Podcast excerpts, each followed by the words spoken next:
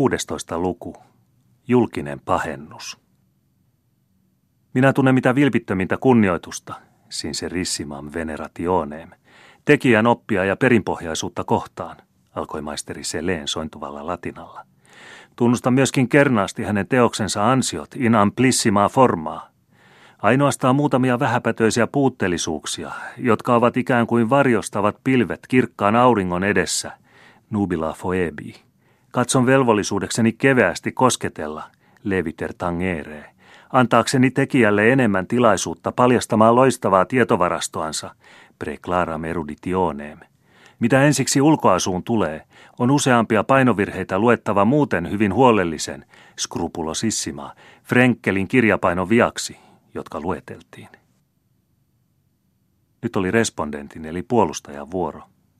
Hän nousi ja piti tavanmukaisen puheen, jossa hänen velvollisuuden mukaisesti tuli pyytää suopeata arvostelua nuoruutensa ja kokemattomuutensa vuoksi sekä sovittaa puheeseensa mahdollisimman heliseviä korulauseita opponentin etevämmyydestä. Paul lausui tämän läksynsä hyvin täsmällisesti ja vakavasti, mutta hänen sanansa sattuivat niin kummallisen kaksimielisesti, ettei oikein tiedetty hänenkö vai opponentinko suhteen suopea arvostelu oli tarpeen. Siitä oli nyt kuitenkin päästy, ja nyt oli hänen velvollisuutensa luoda lyhyt yleissilmäys opponentin vastaväitteisiin, sillä aikaa kun tekijä mietti puolustustaan. Korkeasti oppinut ja arvoisa opponentti, sanoi respondentti, ilmoittaa, että tekijän teos tosin on erinomainen, mutta kuitenkin tarkemmin katsottuna näyttää hänestä suurelta painovirheeltä. Ne quaquam, ei suinkaan, keskeytti opponentti, suuresti kummastuneena tuollaisesta väärinkäsityksestä, ja kuulijan joukossa huomattiin heti epäiltävää iloisuutta – Opponentti selittää, että tekijän teos ei suinkaan ole erinomainen, selosteli Paul. Maisteri Seleen sävähti tulipunaiseksi, mutta onneksi puuttui nyt tekijä puheeseen ja selitti mitä perinpohjaisimmin painovirheiden oikean merkityksen ja tarkoituksen. Sitten, sanoi opponentti, on tekijä minun mielestäni vähemmän tyydyttävästi tehnyt selkoa ontologisen todistuksen historiallisesta pohjasta – Tekijä sanoo sen piispa Anselm Canterburilaisen keksimäksi, vaikka toiset pitävät Origeneesta sen sepittäjänä. Tässä on kirkkoisillä hämäriä kohtia. Opponentti väittää, että kirkkoisät ovat hämäriä, selosti Paul. Minä en sano, että kirkkoisät ovat hämäriä, sanoi maisteri Seleen kovasti suuttuneena, ja pyydän, että respondentti käyttää verbaa formaalia. Tässä on hämäriä kohtia, jotka tarvitsevat valaisemista – Opponentti väittää, että tässä on hämäriä kohtia, jotka tarvitsevat valaisemista, toisti respondentti hyvin vakavasti. Kuulijakunta purskahti nauruun. Tekijä, joka nähtävästi oli hämillään, koetti kiitettävän rohkeasti palauttaa kuulijoita aineeseensa, perin pohjin todistaen, kuinka keskiajan skolastikoille on annettu se kunnia, että he ensin ovat todistamalla todistaneet korkeimman olennon olemassaolon. Mutta hänen vastustajansa oli tulistunut ja keskeytti hänet kiivaasti tiuskaisten. Nego, minä kiellän. Opponentti kieltää korkeimman olennon olemassaolon, selosti Paul järkähtämättömän tyynesti. Nego, ite rumkee nego, huudahti maisteri Seleen.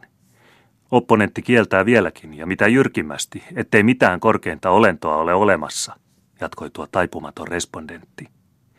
Eri mielipiteiden kova kohina kuului kuulijain laajasta ryhmästä. Vanhemmat olivat vihoissaan, ylioppilaat ihastuksissaan.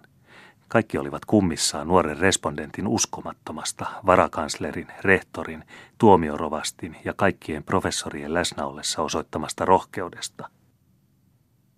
Dominus Respondes käsittää väärin korkeasti oppinutta opponenttia, puuttui tekijä, maisteri Alanus puheeseen, haluten saada tämän kiusallisen kohtauksen loppumaan – Onnettomuudeksi hän hymyili samalla pulassaan tavalla, jota tuittupäinen opponentti katsoi uudeksi loukkaukseksi.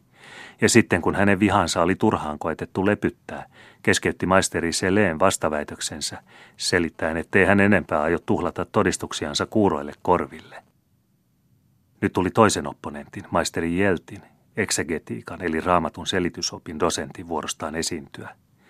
Hän oli pitänyt luennoita vanhan testamentin vaikeimmista kohdista ja oli kaikissa sanakiistoissa kokenut taistelija. Hän arvosteli tekijän todistuksina käyttämiä raamatulauseita niin menestyksellisesti, että pahanilkinen respondentti ei pitkään aikaa voinut löytää yhtään heikkoa kohtaa hänen vankassa varustuksessaan. Silloin tuli kysymys tekijän mainitsemaan raamatulauseiden tulkinnasta. Korkeasti oppinut opponentti väittää, että vanha testamentti on epäiltävä kirja, sanoi respondentti.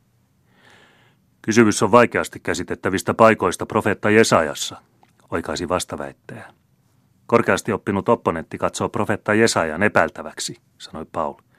Minä väitän, että selitys on vaikeasti käsitettävää, oikaisi Jelt. Korkeasti oppinut opponentti selittää, ettei hän käsitä profeetta Jesajasta.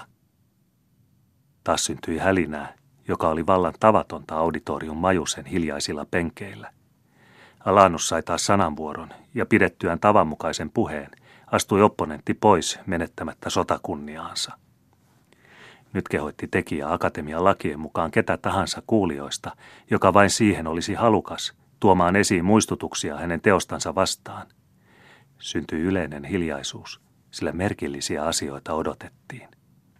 Ja katso, professori Mesterton nousi, kylmäverisenä ja tyynenä kuin itse logiikka, jonka valan tehnyt virallinen puolustaja hän oli, ja ryhtyi, lausuttua muutamia kuivia sanoja tekijälle, arvostelemaan hänen teoksessaan olevia loogillisia todistuksia. Korkeasti kuuluisa ja korkearvoinen opponentti sanoo, että tekijän tutkimuksessa ei ole logiikkaa eikä järkeä, lausui respondentti yhtä kylmäverisesti. Tekijä toivoi jo mielessään, että Babelin Bell nielaisisi hänen respondenttinsa, mutta ei ollut pistosanaa kuulevinaankaan, vaan vastasi muistutuksiin suurella arvokkuudella. Wolfin oppilas Mesterton oli vaarallinen vastustaja matemaattisen varmuutensa vuoksi. Hänen sanansa putoilivat terävinä kuin jääpuikot, mutta etsiessänsä teologian etevintä tukea ajattelemisesta, hän ei huomannut kuinka hän itse koversi sen rakennuksen perustuksia, jota tahtoi pystyssä pysyttää.